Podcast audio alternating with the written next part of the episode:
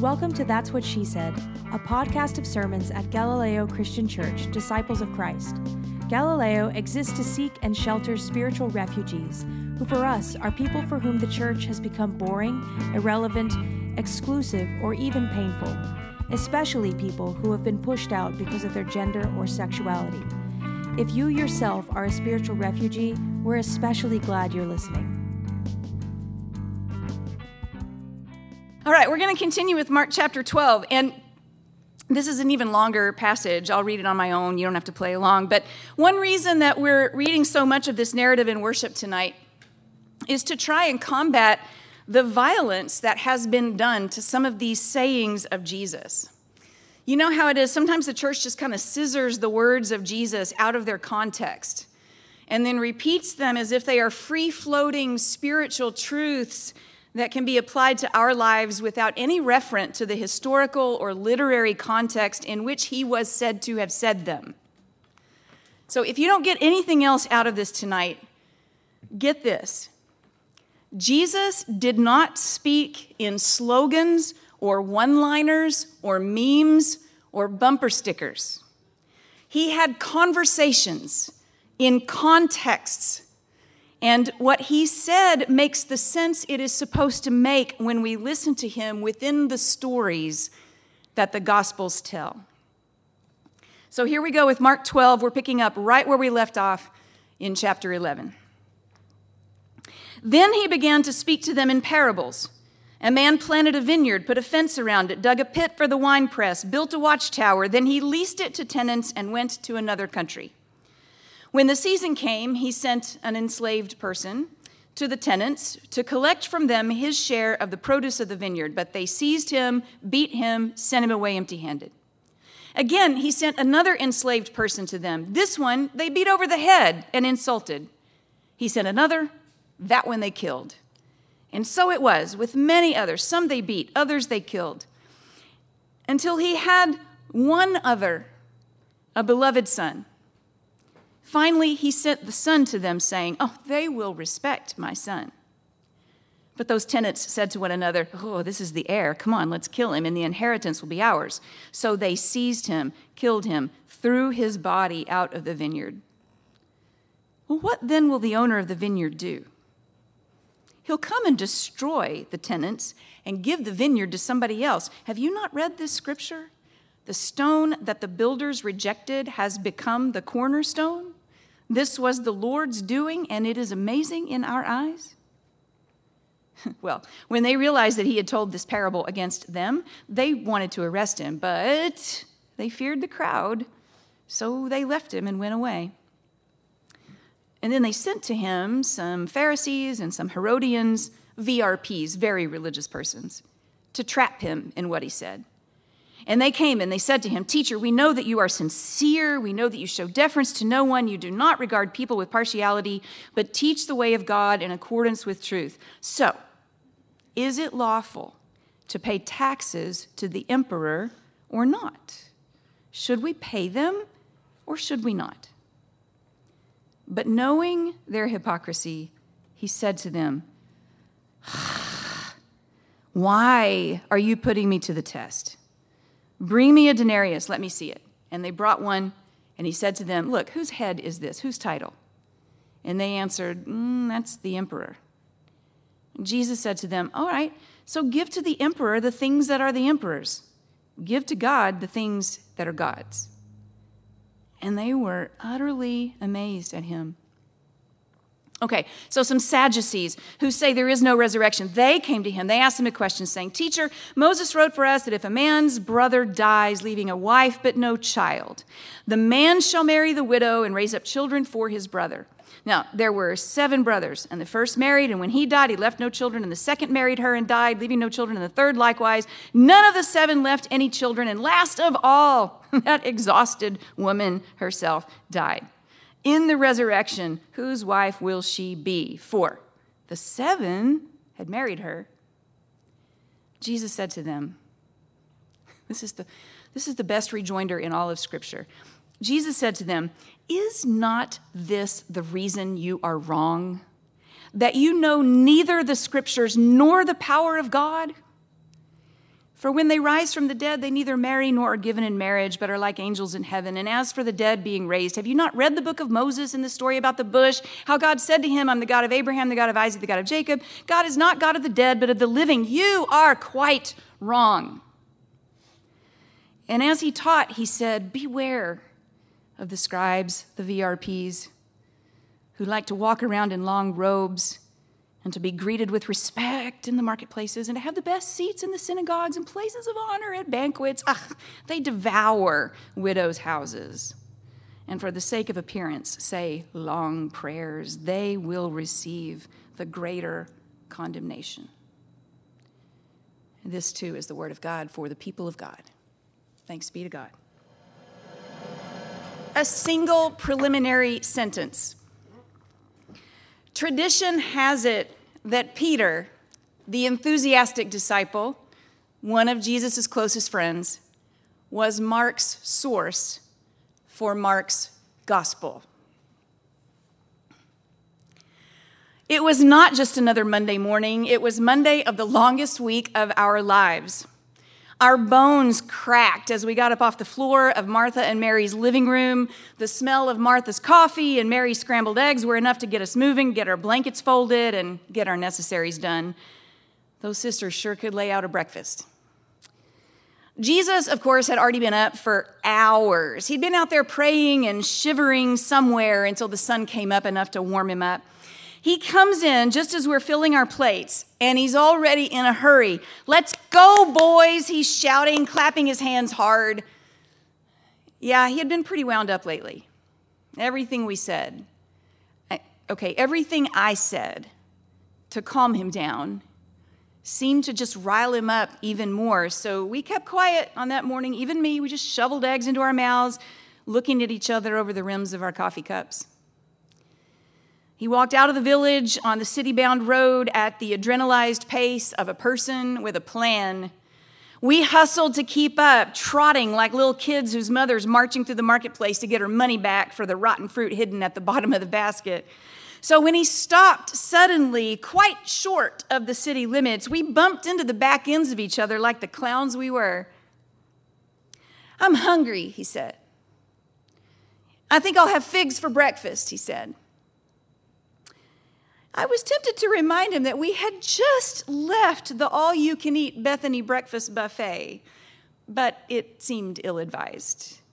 And I thought about telling him that he wasn't going to find any figs on that tree at this latitude for, I don't know, another several months. But the way he was snarling while he rummaged around in its branches, well, listen, we'd seen Jesus hangry before. It was best to just let it run its course. So that's when I noticed that he has stepped back from the tree and he's just he's just looking at it.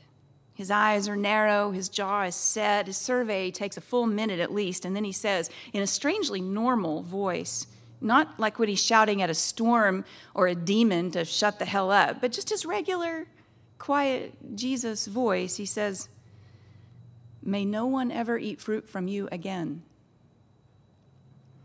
And then he's walking like nothing happened. So we're walking too, trying to keep up and looking at each other like, what the actual, what just happened?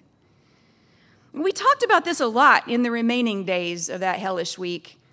Like whether the thing with the fig tree was a sign that we should have attended to, a signal that he really wasn't holding it together very well, a gauge of his volatility.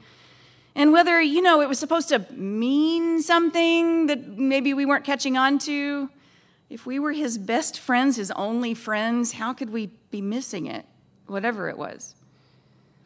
Anyway, we were headed into the city, and pretty soon we could tell that he was not taking us to just any part of Jerusalem, but to the high center of it, the temple itself. He had been in there, we'd all been in there the evening before, just looking around, you know. It had been years since any of us Galileans had been there. It was a long, expensive trip. Most of us had to work. So here we are, kind of gawking at the architecture, you know, our next crane so we can see all the way to the top of the cityscape. But he's not looking up. He's, he's doing what he always did. He's, he's people watching, people watching. He loved doing that. He just standing in the middle of all the hustle and letting waves of humanity move around him while he paid attention to where they came from, where they were going. It was so busy, so loud and chaotic in there the jangle of money and the calls of the merchants and the escalations of haggling over exchange rates and complaints about the disgraceful price of pigeons these days and all of that competing with the soundscape of the sung prayers and the priests calling loudly for God's apparently near deaf ear the penitents beating their breasts the VRPs outdoing one another with their erudite turns of phrase and long orations. We could smell the smoke of the sacrifices, those altar briskets that would soon be available for takeout. Out in the courtyard where we were, that smell was mingled with um, manure, shit, and supplications, poop and prayers the aroma of it, all of it, floating up to God's nostrils. Myself, I was just hoping that God's nose would have an easier time sorting it out than mine was. So, on this Monday morning of the longest week of our lives, he makes a beeline for the temple again. He is a man with a plan, although he's told us nothing of it, perhaps for the sake of our plausible deniability in days to come. He was, he was thoughtful like that. And, and this time, he spends no time looking around. He just walks right in. He puts his hands under the first table he comes to. He flexes those carpenter's forearms of his and just flips the whole thing over. Yeah, like, like right onto the ground. Coins are flying. The guys whose table it was are shouting. He's not even there to shout at, though. He's moved on to another table. Same thing. Flip, bam. On his way to the next kiosk, he slips the latches on some goat pens. He opens the doors to a couple bird cages. A couple times he does that thing that magicians do, you know, where they pull the tablecloth out from under all the dishes, only when he does it, all the dishes come with the cloth and they just crash on the ground, shattering into a million pieces. He scoops up a little child who's got no shoes on and puts him forcefully in his mother's arms, never breaking his stride table to table, booth to booth, pen to pen, he is wrecking the place. What were we doing? Oh. Honestly, I was I was just frozen in place with my mouth kind of hanging open. I, I might have peed myself a little, but you don't have to put that in. We didn't make any move to stop him. It would have been um, fruitless to try. Eh, you see what I did there? You should definitely put that in fruitless. Yeah, so I just stood there like that until it got weirdly quiet, like no more noise. Even the prayers had stopped. The birds had all flown away. The goats were, I don't know, contentedly munching hay wherever they found a scattering. the merchants had stopped scrambling to scoop up their missing money. The VRPs who had come out to see were clearly not sure whose job description included this kind of damage control. It's like for a full minute, all we could hear was him just breathing hard, and that one little kid saying, Mama, what is it? What is it, Mama? And her shushing that little one because she, like everybody else, just wants to hear whatever's going to happen next.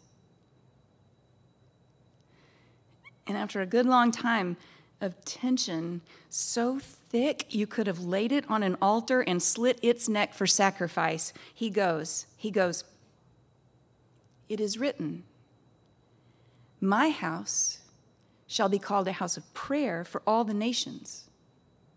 You have made my house a den of robbers. We looked it up later. It was a mashup of Isaiah 56 and Jeremiah 7. That's how he rolled, pulling out the ancestors to you know, show why he did what he did. What you need to understand here is that when he said that, when he quoted the prophets and said what a disappointing mess this whole shit show had become, when he as much as called the temple his house, his house, the crowd went wild with applause. Ah! whistling, shouting, fists in the air. They were fired up, man. They had come out that morning to atone for their sins and offer their prayers like always. And like always, they were ready to get fleeced by the religious mafioso that ran the marketplace. They were just resigned to it, you know, just another Monday morning. but he had a way of piercing that kind of monotony, of turning ordinary days into the best or worst day of your entire life, depending on your point of view. For the peons whose workaday wages would go a little further if the temple markets were a little fairer, he had just sided squarely with them, publicly, loudly, and scored them a victory. Even if it was symbolic and short lived, which it turns out it definitely was, reforming a whole economy and a whole religion is a slog, as it turns out. It takes more time than he had, as it came to pass. I think he probably thought he was going to leave that with us, you know, delegate that stuff. For the VRPs, in whose interest it most definitely was to keep close control over the economy of mercy, if you will, well, they were developing a collective migraine that wasn't going to go away anytime soon. He was a problem for them, a real problem, not only because he messed with the moneymakers and drew unwanted attention from Daddy Rome, but also because the people loved him at least they loved him that day. I'll say more about that later. But with the crowds so squarely on his side, getting rid of him was going to be harder than they thought. So he was pretty spent at the end of all that, that incident. I mean, y'all are going to have to figure out what to call that whole thing, right? The, the crowds would have listened for as long as he would have kept talking, but after a couple hours, Mary M. and John went and whispered in his ear, and they rubbed his back a little bit, and they coaxed him into coming on back to Bethany for a hot supper and a good night's rest. We all needed a break, to tell you the truth. So, next morning, Tuesday, he says he's going in again. We honestly cannot believe it. It feels lucky that he got out yesterday with no broken bones and his head still attached to his body. Remember John the Baptist, we say to him? Okay, I say to him. And he looks at us like we're the fools we are, and he just keeps tying his sandals. If you're coming, come on, he says. And he's off. And would you believe, on the way into the city, we see that figless fig tree again? Only this time, it's all shriveled up, it's dead to its roots. One strong push from a scrawny kid, it's going to go right over. And I say, Hey, Jesus, take a look at that. And he says, Yeah. He says, Yeah, that's what faith will do for you. It makes you stronger than you thought you were, so you can do things you didn't know you could. I've been thinking about it. And I think that's one explanation for that whole out of season fig tree incident. I think on that Monday, he was about to try something that he'd never tried before. His whole program up to that day had been constructive, you know? Putting bodies back together, putting families back together, putting food in people's bellies, bringing order to chaos, light to darkness, all that good stuff that people loved him for. But this next part, this next part was going to call for something completely different from him, something he didn't have any experience with. He was feeling the need to tear some stuff down, break some shit up, smite the systems poke and prod and provoke the powers. No more construction, no more building up, just the destruction of everything that did not align with God's intentions for this world. And I don't know, maybe he just didn't know yet for sure if he could. So, that poor fig tree, it's just wrong place, wrong time for our guy's trial run. No figs for me today? Well, how about no figs for anyone ever again? Zap. and that's when he knows he can do this next part. He's ready for the fight. Not that a fig tree is a terribly formidable opponent, weird flex, but okay. Okay, don't say I said that. Don't, don't put that in. But it feels important to tell the tree story, you know? Because without it, we might be tempted to misremember him as the defensive player in the game he played that week. Like he's being chased, attacked, hunted down. But see, that's not, that's not how it went. He walked into that arena again and again, day after day, on offense, ready to offend, to be offensive. What happened over the next several days is exactly the fight he wanted, the fight he started, the fight he picked. Not just that one Monday in the temple, oh no, but time and again in the days that followed. Oh, yeah, I mean Tuesday. Tuesday, they brought their A game and their all star lineup, and we could see them strategizing their next move while he was fighting the current round. By what authority do you do these things? They asked, trying to catch him on a quick blasphemy charge. What about Rome's oppressive taxation? They asked. Oh, they thought for sure they could get him with that one because nobody liked paying Rome's taxes, but if he said not to do it, he could be arrested for treason as soon as he stepped off the temple grounds. They even trotted out that old tired chestnut of a resurrection puzzle. You know, the one about the sad widow and the seven dead husbands trying to satisfy them all in the afterlife? I mean, how's that supposed to work, Jesus? All their best brain teasers, all their best tricks, and he's swatting them back across the net like it's a beautiful day for badminton. And in between their serves, well, he had sent one of his own asking them questions they couldn't answer, telling parables that embarrassed and infuriated them. He basically refuted the whole system of sacrificial transactions in one sentence, saying that forgiveness from God comes to those who forgive each other. That the only sacrifice God requires is that you be merciful too. Forgive, and you'll be forgiven. That's the economy of mercy, he said, not this marketplace, not these money changers. Oh, the crowds were hollering. The VRPs had steam coming out of their ears. And and listen, get this, at the end, at the end of that particular day, this is still Tuesday, yeah, at the end of that particular day, he magic markers a big red warning sign and tapes it to the backs of the VRPs. And he says, Watch out for these guys to the crowd, which is eating it up like elephants and circus peanuts. Beware the VRPs who demand respect but eat the poor for breakfast, lunch, and dinner Check their teeth while they're performing their long public prayers. You'll find they should have flossed their fangs if they didn't want you to know. Christ Almighty. What was he thinking? You see what I'm saying, though?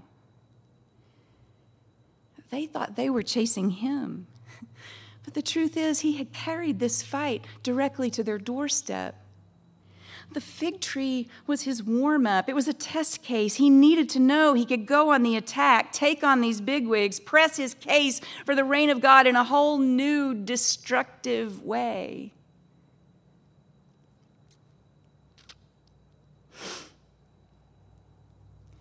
At least that's one way to make sense of it.